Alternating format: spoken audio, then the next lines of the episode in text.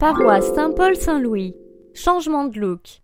Le double nom de la paroisse ne vient pas d'un désaccord, mais plutôt d'un hommage à l'église Saint-Paul-des-Champs détruite à la Révolution, dont l'église Saint-Paul a voulu conserver le souvenir. En plus d'être la première église jésuite parisienne, c'est le premier établissement religieux qui casse la tradition gothique pour s'orienter vers le baroque. Ses immenses arches et son dôme de lumière en ont séduit plus d'un, dont Victor Hugo qui y a marié sa fille.